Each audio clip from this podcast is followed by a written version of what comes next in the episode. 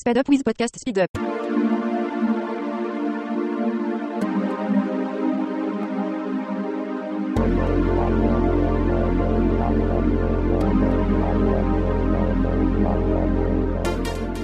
Rationally Speaking is a presentation of New York City skeptics dedicated to promoting critical thinking, skeptical inquiry, and science education.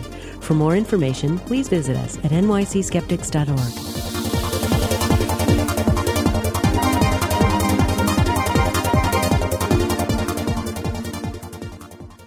Welcome to Rationally Speaking, the podcast where we explore the borderlands between reason and nonsense. I am your host, Massimo Pigliucci, and with me, as always, is my co host, Julia Galef. Julia, what are we going to talk about today? Massimo, we have a guest with us in studio today. Uh, I'd like to welcome Matthew Hutson to the show. Matthew is a science journalist in New York City. He has degrees in cognitive science and in science writing from Brown and MIT. Um, and he was the news editor at Psychology Today for uh, four years, from 2006 to 2010. And he's also freelanced for a bunch of other great publications, including Wired, Discover, Scientific American Mind, and the New York Times Magazine. And most recently, he has published a book called The Seven Laws of Magical Thinking, which we are going to explore in detail during the episode. Welcome, Matt. Great to be here. So, Matt, what's the basic idea? Superstition is good. Well, I started out not with the idea to argue that superstition is good. I basically wanted to explain explain superstition. Uh, I argue that we all have a tendency to believe in magic on at least some deep level. We all tend to believe in things like luck and God and life after death and essences and, and destiny and karma and that sort of thing. Uh, so, first, I just wanted to uh, try to figure out why this type of rationality is so common. Um, and then I wanted to look at what the effects are. What are the, the upsides and the downsides? Uh, and to me, the more surprising aspect was that there are some upsides. Uh, even though uh, these are illusions, there are some benefits to these illusions. So, can you give us an example of a good superstition? So, the belief in luck, for instance, uh, there's one study I, I like to cite uh, in which subjects were given a golf ball and asked to make 10 golf putts. And so, half the subjects were told that the golf ball was a lucky golf ball. And these subjects actually made 35% more successful golf putts than the other subjects.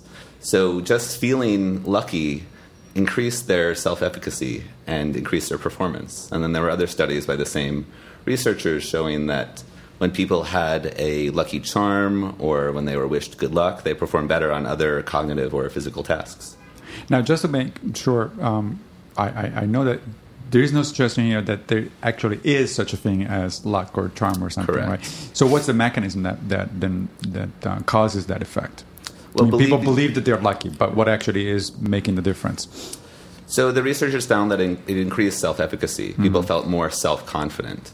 Uh, and so when you feel more self-confident, you're more likely to set higher goals for yourself, and you're more likely to persist when you encounter difficulties.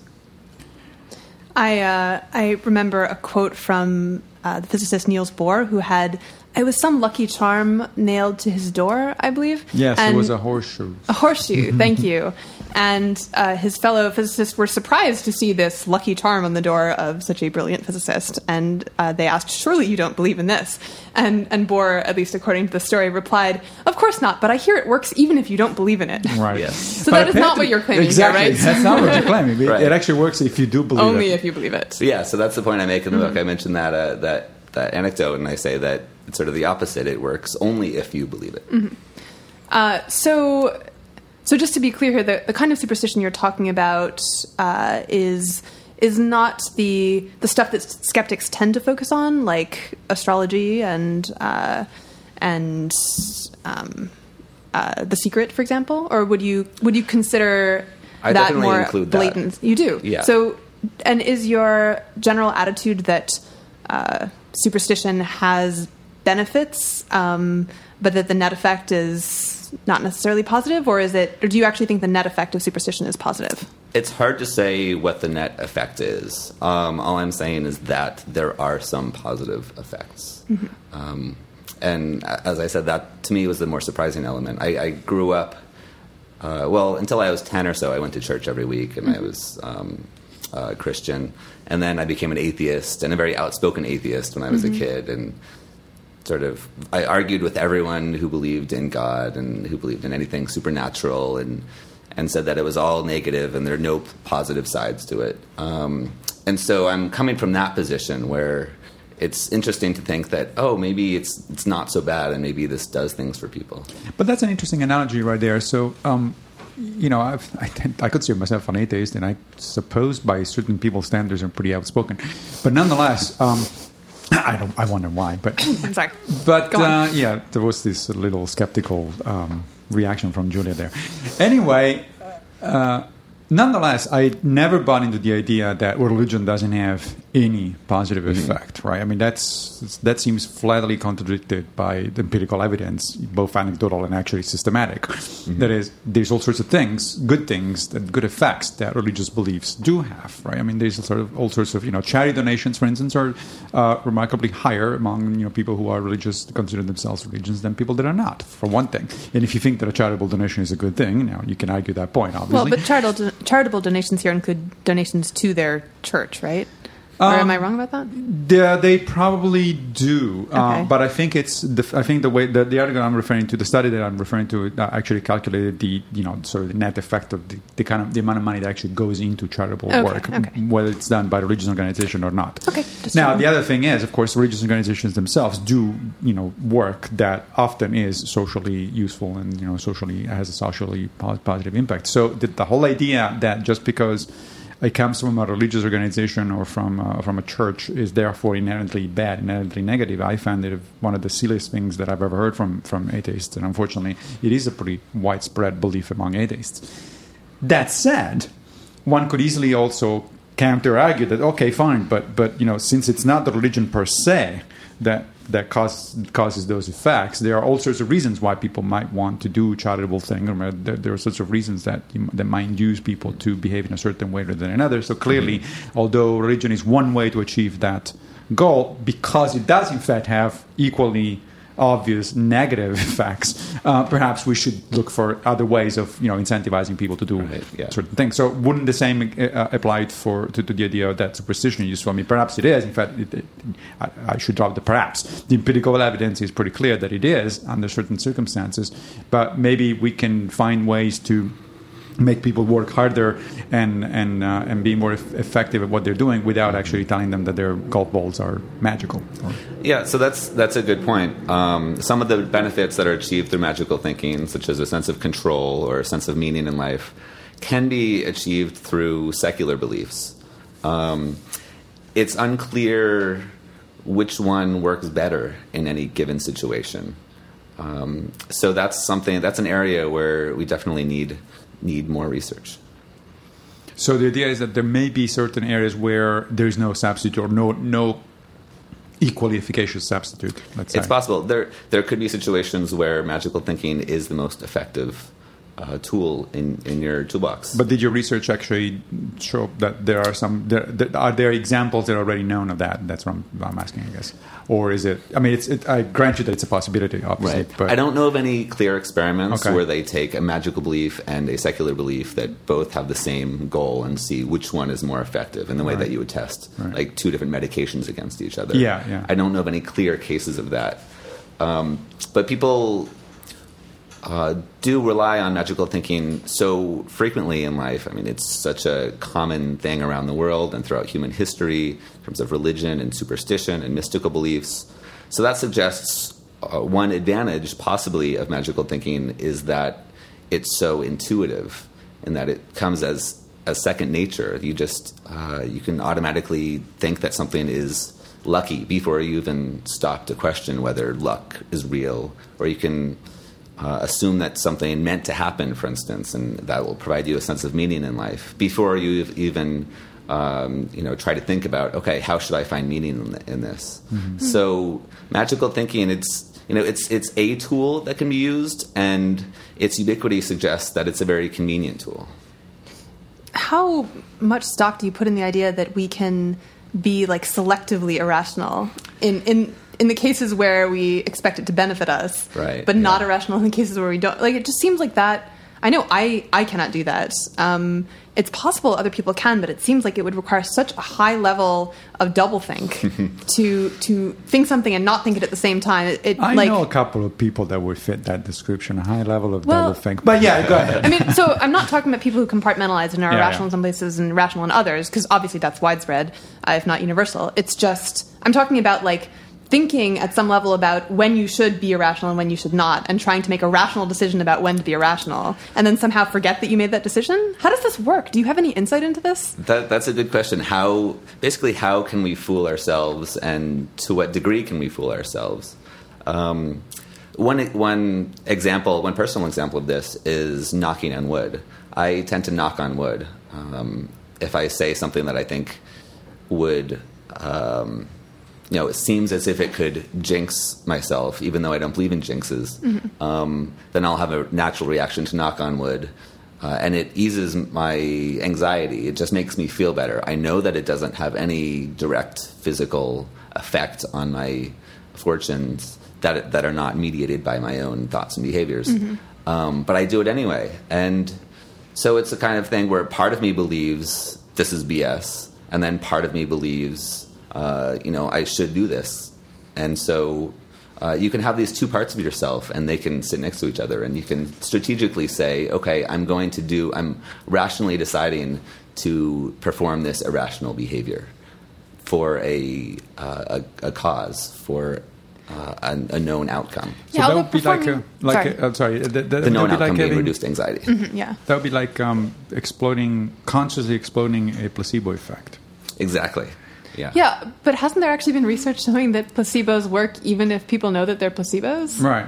Which so I read that and then I I wondered whether that only works if you know that placebos work even if you know that they're placebos. it, it could be sort of an iterative thing. Right. Yeah, how right, many, that's how the many weird layers thing of about self dece- the, the deception you want to add to yeah, this that's, thing? Yeah. that's the weird thing about a lot of this stuff that uh, unless you're you're actually uh, believing or trying to get yourself to believe some some some empirically wrong fact about uh, like physics or or you know the chain of causality in this case, uh, unless you're doing that, all you're really believing is if I believe this, then it will happen, and if that is true, then it's there's sort of this weird like superposition of rational or irrational there, Yeah. where like Yeah. you know it's irrational, but then it comes true, and therefore it was it was correct, and you were correct to believe it, so it's rational. Yeah, but like self-fulfilling prophecy. yeah, So I think it's actually not as hard as it's uh, as it might seem.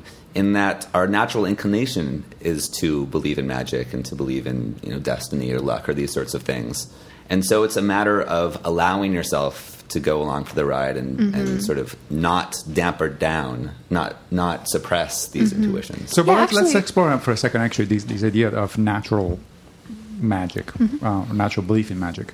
So, um, first of all, from an empirical standpoint, uh, are we claiming that uh, belief in magic is natural because it's I don't know, present across cultures? Is it? Um, it's certainly not universal among human beings. I mean, there are some people who don't actually believe in magic, right? Well, I should I should clarify what I mean by magical thinking. Yes, Um, that would be a good yes. thing actually. Before we go any further, back up a little bit. Um, okay, so when I talk about magical thinking or magical beliefs, I'm not referring just to explicit conscious beliefs. I'm also referring to biases or intuitions or Okay. or feelings or you know if you have sort of a subtle sense that something supernatural might be happening. Um, even if you can consciously reason yourself out of it. So, for instance, my knocking on wood, even though I can reason that knocking on wood is is you know not is BS, um, I would still count that as an example of subtle magical thinking. I think this is really interesting because it forces us to break down a little bit our concept of what it means to have a belief. Yeah. That Right. there are a lot of things like we might act as if we have a belief, but if we never consciously think that thing, um, it, I mean, at a certain point, this is a question about semantics. Like, do we want to call that a belief or not? Yeah. Uh, it doesn't matter that much, except for you know the utility of communicating with other people. But Right. Uh, but it does at least show that that belief is not as clear cut a concept as one might naively think. No, and in fact, there is there is actually a fairly large uh, uh, literature and philosophy about the concept of belief and, and, and the different aspects of it. I mean, yes, you're right. If uh, to some extent that becomes a matter of semantics, but it is actually a matter of ma- making interesting distinctions. I think that, for instance, the one you just um, hinted at, the distinction between a conscious belief and an unconscious belief.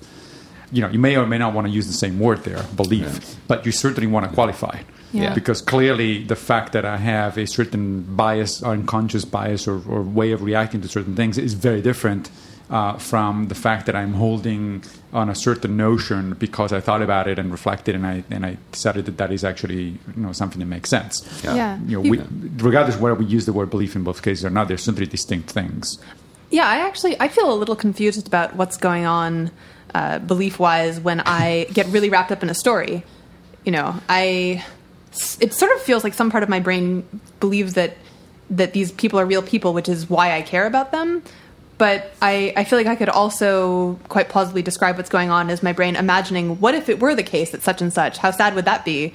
Right. Um, and I don't actually know. I don't know what which way of describing what's happening is more correct, and I don't know what kind of evidence I could look at to to indicate which of those descriptions is more correct. There's a philosopher at Yale named Tamar Gendler who uses mm. a hmm. separate word for this type of belief called alief. Yeah, actually, I yes. Like when you're if you're watching a movie and mm-hmm. you become engrossed in the movie, or one example she uses is if you're walking on the glass platform that hangs out over the yeah. edge of the Grand Canyon, and you feel and you terrified, look down and you feel scared. Uh-huh. It's the alief that you're in danger. Um, yeah, I'm really. I've read about this, uh, and I'm really interested in uh, discordances between our beliefs and aliefs. And sometimes it's a case where our our belief is actually correct that we won't fall uh, from yeah. this bridge, um, whereas our alief is incorrect. And other times it's the reverse uh, that our like. So, for example, you might you might think that you believe um, that you will go to heaven when you die, and you might like reflectively endorse that belief, but you don't act as if you believe it. Um, because you would, you know, feel happy when people die who are virtuous because they're, you know, in bliss for the rest of eternity now, but you don't actually feel that way. And that's sort of an indication that your alief might be different from your belief. Yeah. We oh, should also mention that alief here, the A is, is I think, uh, short for anticipation. So it's like what what your anticipations about the world indicate about this like unconscious belief. Mm. And that, that's an interesting example, however, because that's an example where actually your alief uh, makes more sense than your belief. yeah, exactly. That's right, right, right. So I was I was trying to contrast that to the case yeah. of walking on the glass bridge, where your b belief makes more sense than the alief. Yeah. Right. Now, so let's go back to what counts as magic. Um, so now.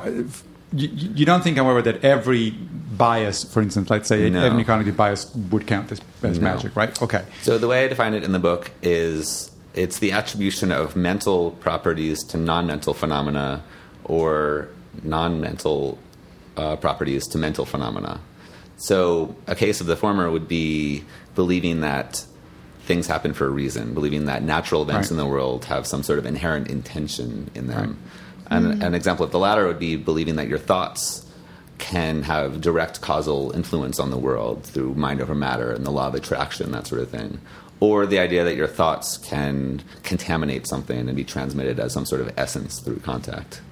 Right. So the first one would be a case of what um, Dan Dennett calls an, an, intentional stance, right? So, yeah. so the idea that we project agency yeah. onto things that don't necessarily have agency. Yeah. Um, that seems to be one of the most plausible explanations for the very origin of supernatural beliefs to begin with, right? right. Of, and the, the origin of, of essentially the kind of belief that eventually led to, to religion. Um, sort of hyper, hyperactive agency detection. Correct. Mm-hmm. And now the argument has been made, as, as you know, that that that um, uh, tendency to project agency um, is possibly evolved because it was somewhat adaptive, right? The, the, the mm-hmm. typical scenario there is well, if you're walking in the middle of the forest and you you uh, hear the leaves moving, it could be the wind or it could be a predator. You know, if if it's the wind, which is clearly a non-agentive cause, um, and you go with that explanation, but it turns out there was actually an agent, there was actually a predator after you, then you're dinner, and that's that's the end of the story. If you make the opposite mistake, on the other hand, well, if you lost this, you know, you got scared a little bit, right.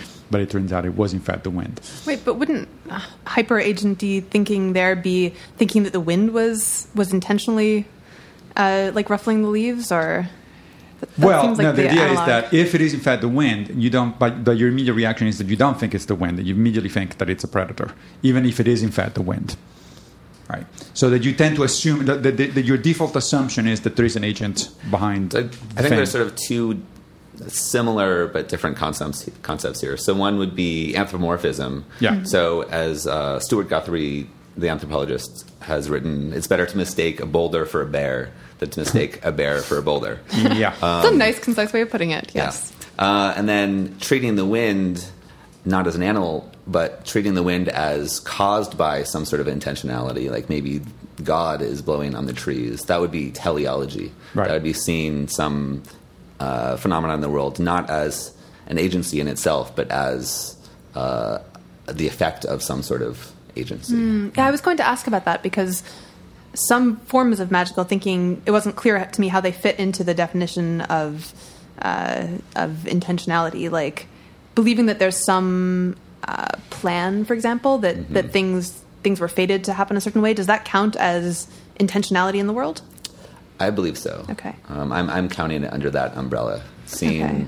anything in the world as being caused by uh, some sort of mind other Well, than. I don't know if fate implies that. I mean, I, I can't tell exactly what people are thinking when they think they believe in fate, but it didn't seem necessarily tied to uh, like a, a conscious entity. Well, if it's if we're talking about, um, I guess, determinism, where things are just sort of preordained in terms of uh, billiard balls, you know, one thing physically causing Yeah. another, then that wouldn't be magical thinking. Yeah, but no, if it's- it's yeah.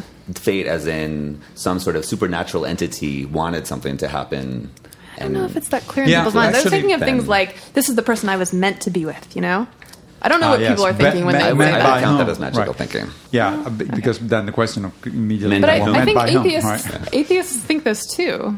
Well, Like they, they may not. as we said earlier, it's not that like atheists have a monopoly on not being wrong about certain Oh, sure. things. Right, I know, I but, but I wanted to explore yeah. this idea actually. that Exactly. Even up. atheists are, are guilty of thinking magically sometimes. Yeah, Yeah, I was just right. trying to separate Right. that form of thinking magically from the belief in some kind of supernatural entity. But I wanted to comment on the on the distinction between fate and, and determinism actually because Okay. that, that is an interesting one. Um, that um, and, and there's a fairly clear distinction. I mean, Julia is right that you know it, it's sometimes sometimes somewhat vague what people actually mean by by fate.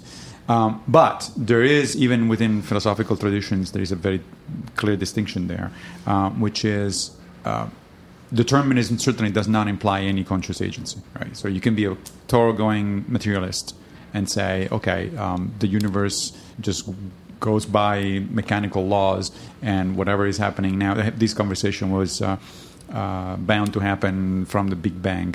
And that's it. You know, end of story. That doesn't have anything to do actually with fate.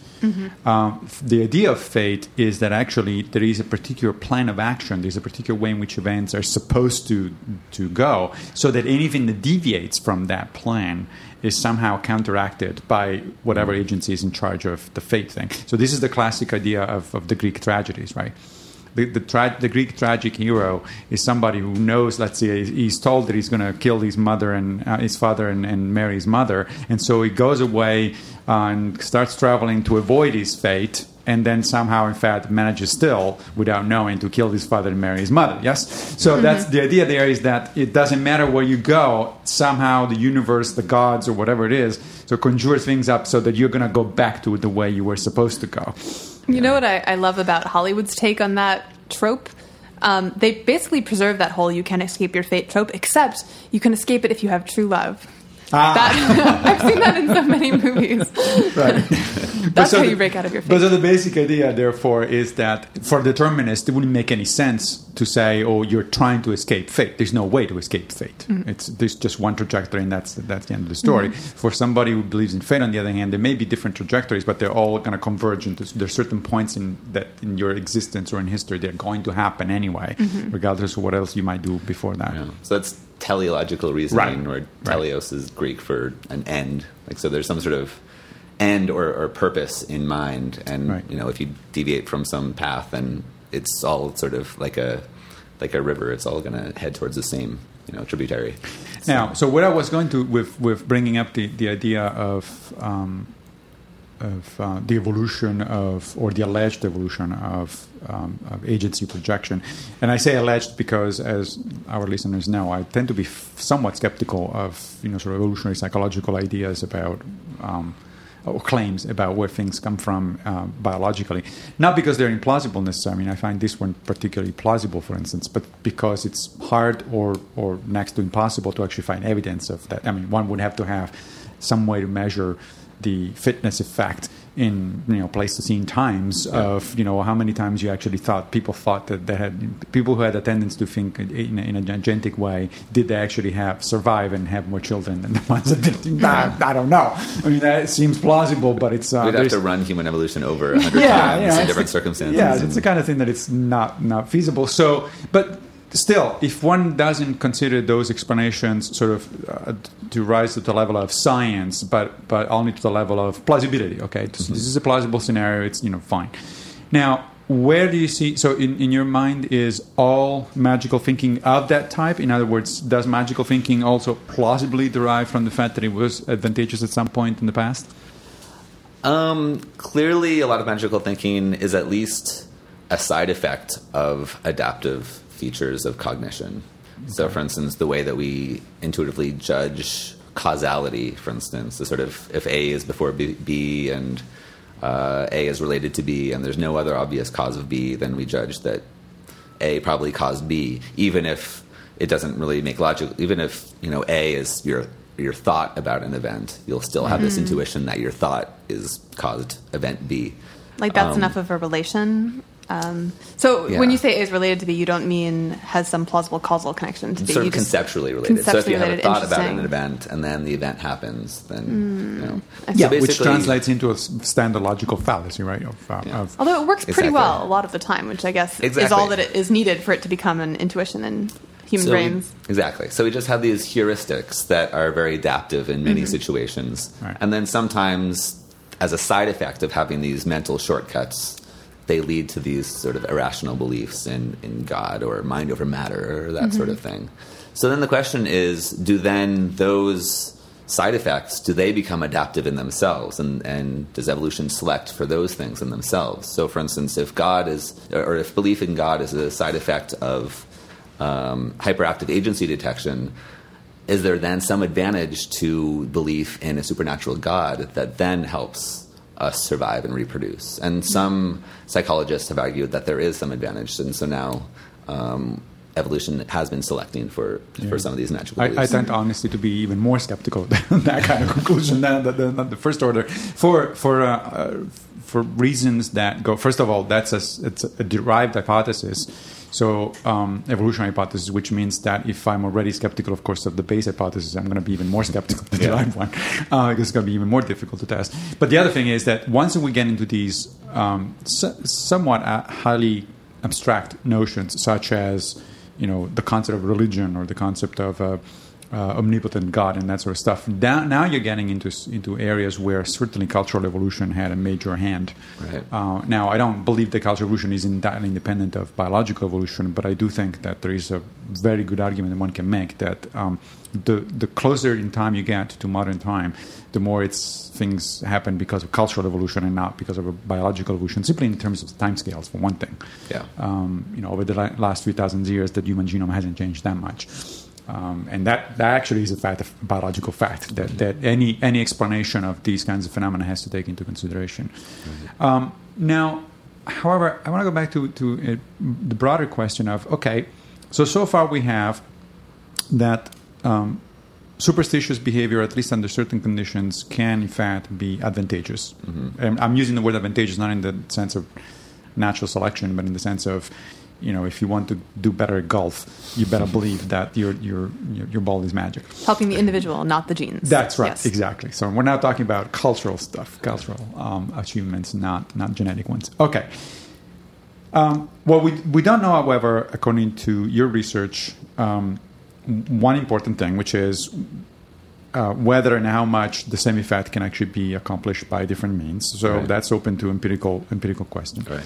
We also don't know much about, or, or do we? That I guess that would, that's my my next question is: um, Do we know much about the trade-off? That is, okay, believing in magic will allow you to do better at golf, but what else does it do that it's actually going to negatively affect what your life or your quality of life or the way you behave and so on? Right. Um, so yeah, there are obvious trade-offs. It's difficult to measure um, one versus the other. So, for instance, believe in in destiny or fate.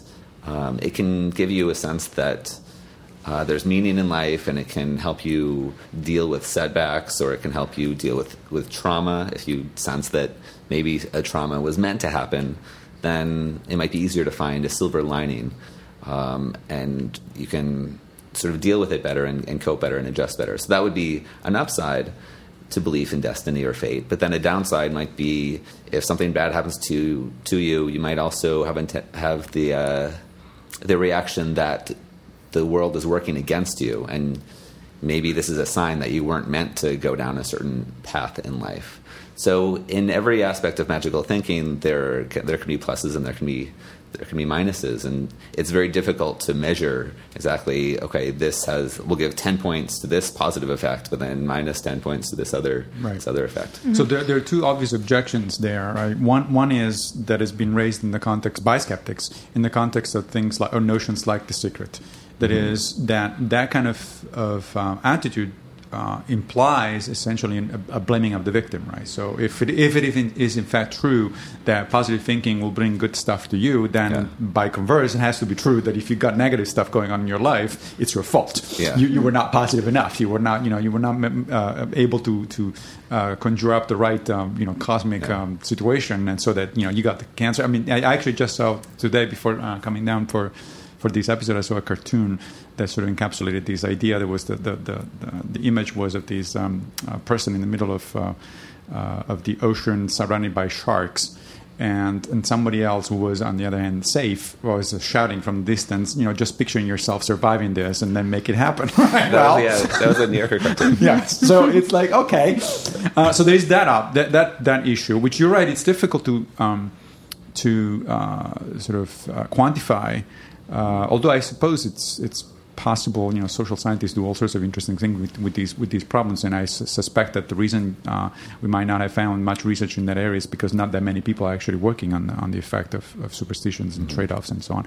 But that's one thing. The other objection is more if you will, philosophical, but it's related to it. Uh, So, again, you mentioned fate a minute ago. And um, so, one of the philosophical objections to philosophies of life that are based, that incorporate an idea of fate, fate such as many Eastern philosophies and the Western tradition, uh, Stoicism, is that they engender a, a uh, passive attitude towards social problems, right? So the Stoics, for instance, uh, were known for uh, this idea that that um, you know there's a lot of things you cannot change in in the way things work, um, which they derive from the idea of fate. They thought that there was, you know, a universal plan, and then the universe was going one direction or another, and therefore, if you couldn't do certain things, that's because it was not meant to be.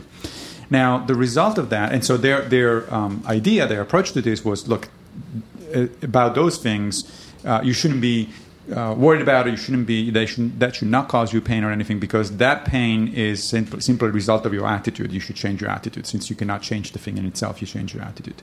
Well, that sounds nice and, and you know sort of positive until you realize that it, that's also a recipe for a passive attitude towards social change, right? So that means Yeah. well, there is a problem. Uh, in society, I mean, it was meant to be, and I'm not going to be able to do anything about it. So, Yeah.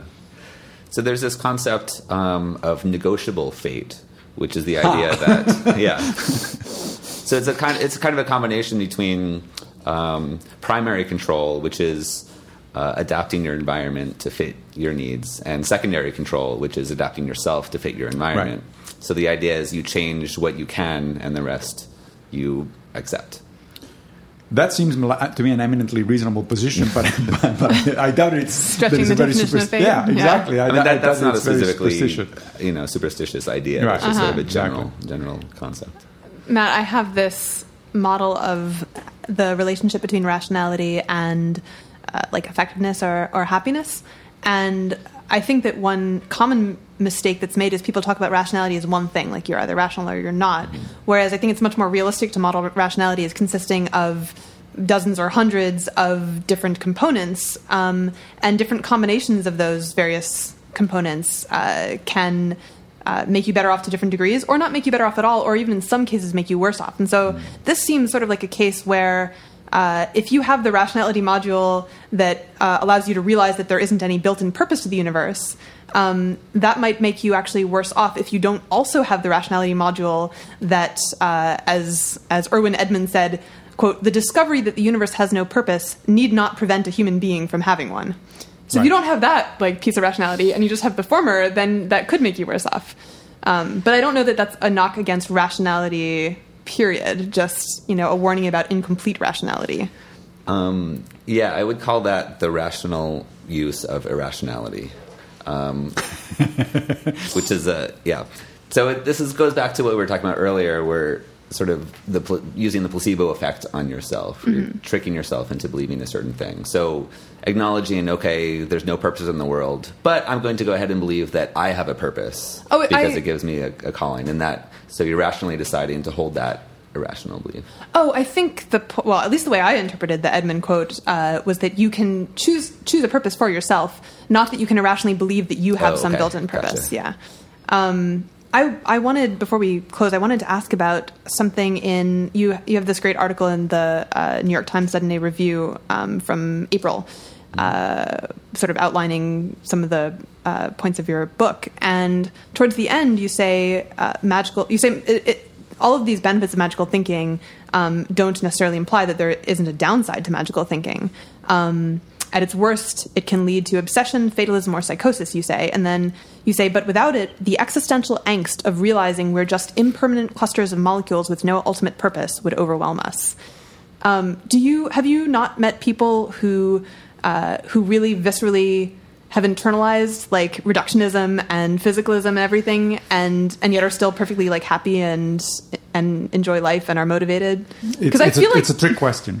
that was rhetorical. I mean, I feel like one of those myself. Essentially, I, not that I think I've gotten rid of every like instinctive piece of magical thinking, but when I when I think about the world as having no purpose, um, as just being you know made of smaller, uh, unconscious, unthinking pieces interacting with each other, that doesn't bother me. Like it doesn't actually make me give me this existential despair that you seem to be assuming it gives everyone. So I would argue that perhaps there is a layer of magical thinking that you're not recognizing. Ah, you're interesting. so, for instance, na uh, dualism, the sense that, or Cartesian dual, dualism Uh-huh. specifically, uh, the sense that when you die, that's not completely it, and some part of you will live on. And No, I feel life- like I've life- accepted that. um, I think that we maybe you've accepted it logically, and I've accepted it logically, but I think there's still some intuitive part of us that is dualistic that we can't completely get rid of, and How that might be um, buffering our existential So this would be the, the equivalent of your knocking on wood, even though you know that it doesn't work, right? Right, So yeah. for the the example might be, for instance, an atheist who, even though he knows that there is no life, life after death or something like that, he's still going to be concerned about what's going to happen to his body after Yes, he dies or yes. something like that, right? How would I know if I have this like subconscious Um. intuition? Like, is this testable?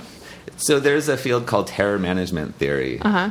that explores what's called symbolic immortality, which is the belief that we will live on through our acts in the world or Uh-huh. through creating some sort of transcendent meaning. Um, and so there are ways of, uh, if you provide people a sense of, or give people the sense that they will live on through their creative acts in the world, Mm-hmm.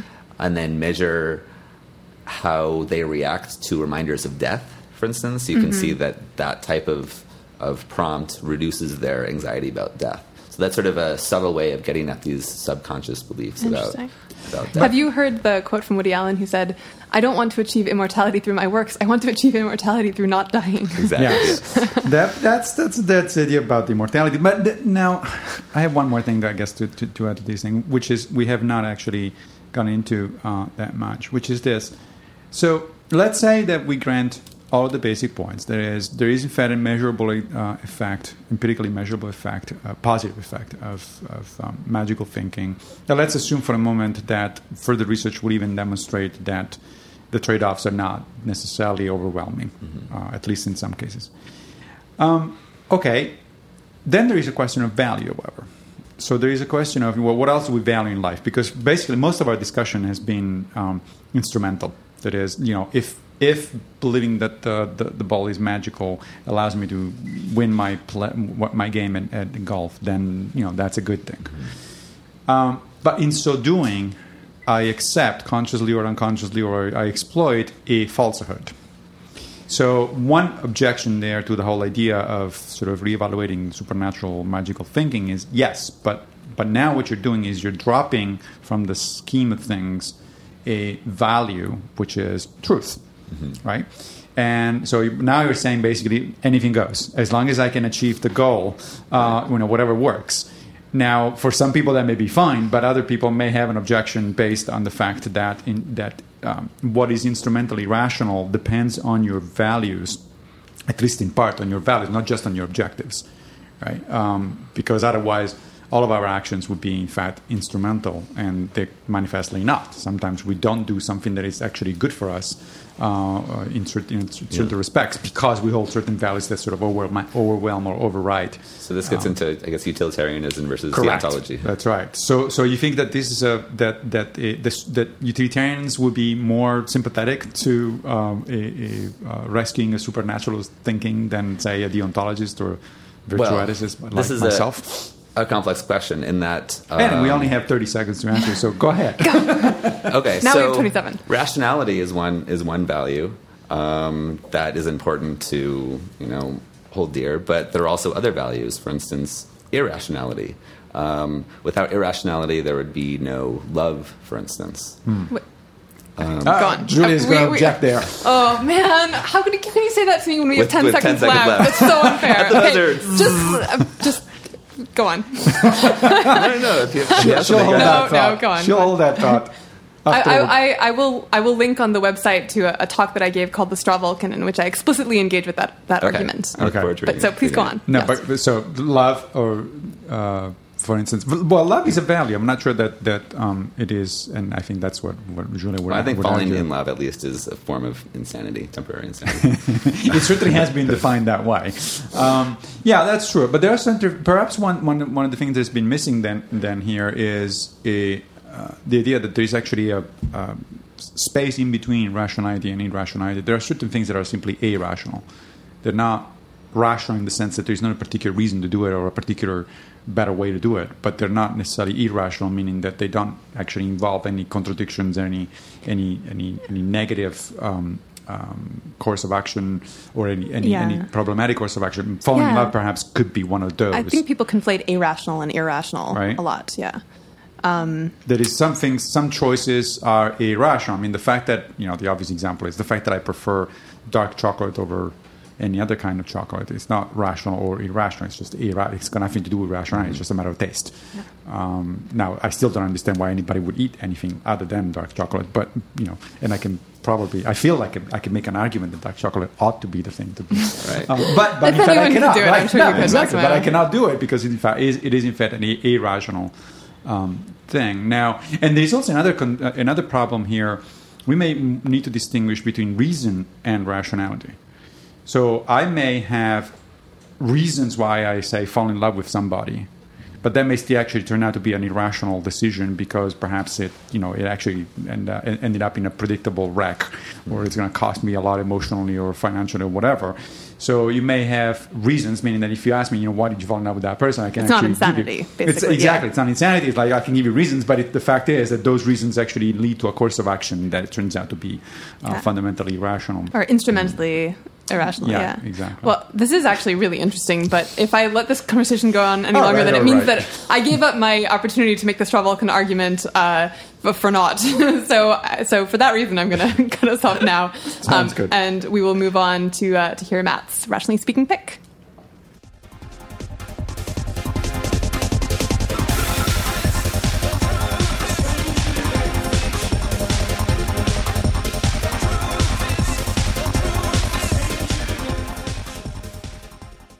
Welcome back. Every episode, we pick a suggestion for our listeners that has tickled our rational fancy. This time, we ask our guest, Matt Hutson, for his suggestion. Matt? So, I'm going to mention three books that I would recommend to other people who are interested in magical thinking uh, and who are sort of general readers. Uh, the first one is Believing in Magic The Psychology of Superstition by Stuart Vyse. This is from 1997, and it's from an academic press, so it's a little bit more academic. Um, but it would actually make a good introductory book for a, a psychology course, and it talks a little bit about uh, scientific methods in psychology and, and, that sort of thing. The second one is by one of the psychologists that I, uh, whose work I cite in, in my book. Uh, his name is Bruce Hood, and the book is Supersense Why We Believe in the Unbelievable. And he's done a lot of work on uh, children and uh, beliefs in essences and magical contagion, and then also voodoo. And then the third one is by Jesse Bering. It's The Belief Instinct, The Psychology of Souls, Destiny, and the Meaning of Life. That came out last year. And he's another psychologist whose work I mentioned in this book, uh, specifically in, in, talking about belief in life after death. Uh, and, and, he's a very funny writer. So if you're interested in magical thinking and uh, you want to pick up three books on the topic that are you know, engaging and, and pretty comprehensive, I would recommend those three. Thanks, Matt. And we will post links to all of those three on the Rationally Speaking podcast website. Uh, well, that wraps it up for this episode of Rationally Speaking. Thanks so much for joining us on the show, Matt. Thanks for having me. It was great. It was a pleasure. Uh, join us next time for more explorations on the borderlands between reason and nonsense.